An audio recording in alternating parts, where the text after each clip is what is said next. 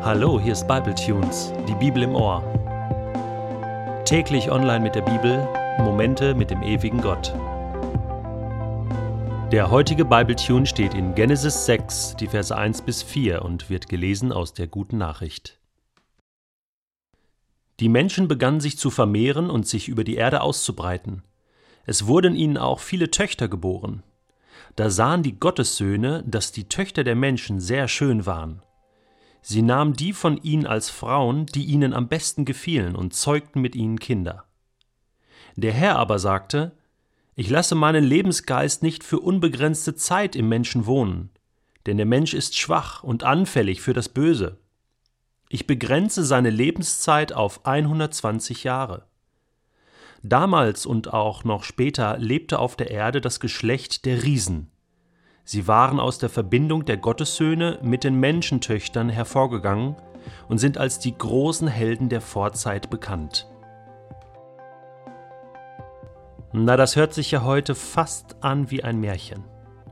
Vor langer, langer Zeit gab es einmal viele, viele Menschen. Und diesen Menschen wurden viele, viele Töchter geboren.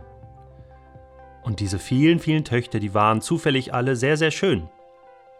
Und ganz zufällig sahen Gottessöhne, die irgendwoher kamen, dass die Töchter der Menschen sehr, sehr schön waren. Und sie sprachen zu sich selbst, was für ein Zufall.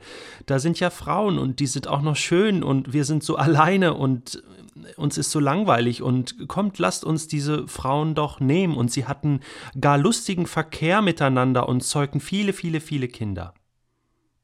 Und am Ende entstanden die großen, großen Riesen, aus der Verbindung der Gottessöhne mit den Menschentöchtern. Und das waren die ganz großen Helden der Vorzeit.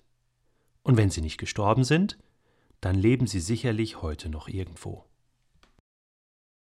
Das hört sich doch alles ganz romantisch an, oder? Doch leider ist es zu schön, um wahr zu sein. Denn wir dürfen eins nicht vergessen, der Mensch lebte nicht mehr im Paradies, er lebte nicht mehr in der direkten Gegenwart Gottes, er lebte ohne Gott, und je mehr er sich vermehrte und sich über die Erde ausbreitete, desto mehr breitete sich auch die Gottlosigkeit aus. Wir erinnern uns, der erste Mord, der erste Psychopath, Lamech. Und nun kommen diese Gottessöhne daher. Und es ist schon die Frage, wer waren diese Gottessöhne?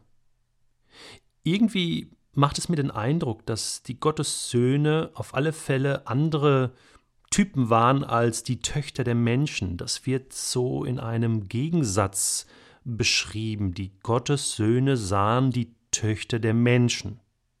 Und auch später wird äh, geschrieben in Vers 4, aus der Verbindung der Gottessöhne mit den Menschentöchtern waren die großen Helden hervorgegangen. Irgendwie bestand ein Unterschied zwischen diesen Gottessöhnen und Menschentöchtern. Ich weiß nicht genau, was das gewesen ist. Wir können da nur vermuten. Aber eine Vermutung ist die, und die liegt sehr nahe, dass mittlerweile auch die Himmelswelt aufmerksam geworden war auf die Boshaftigkeit der Menschen. Man könnte vermuten, dass diese Gottessöhne vielleicht Engel waren. Keine guten Engel.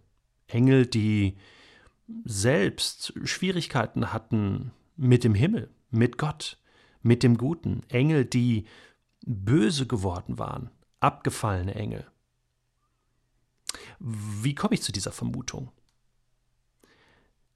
Gott sagt, nachdem die Gottessöhne mit den Menschentöchtern ihren Spaß hatten, ich lasse meinen Lebensgeist nicht für unbegrenzte Zeit im Menschen wohnen, denn der Mensch ist schwach und anfällig für das Böse.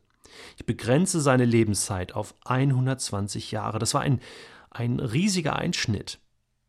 Und irgendwie haben wir den Eindruck, dass Gott das nicht gut fand, was da passierte. Wir lesen auch, dass die Gottessöhne sich die Frauen einfach nahmen.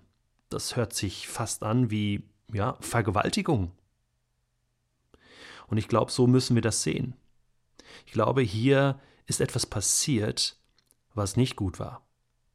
Hier haben Gottes Söhne, vielleicht waren es gefallene Engel, sich vergriffen an Töchtern der Menschen Und die haben es einfach zugelassen. Und Gott muss eingreifen und muss den Menschen seinen Lebensgeist entziehen. Das ist eine sehr, sehr krasse Aussage. Gott gibt den Menschen seinen Lebensgeist. Gott gibt dir und mir seinen Geist des Lebens. Dass du atmest, dass du denkst, dass du lebst, das verdankst du Gott, das verdankst du seinem Lebensgeist. Und weißt du was, es liegt nicht in deiner Hand, wie lange Gott dir seinen Lebensgeist gibt und in dir wohnen lässt. Du kannst Gott heute dafür danken, dass er dir das Leben einfach so schenkt. Ich wünsche dir heute 24 Stunden mit Gottes Lebensgeist, über die Gott am Ende des Tages sagt, es hat sich gelohnt, dass ich diesem Menschen meinen Lebensgeist heute geschenkt habe.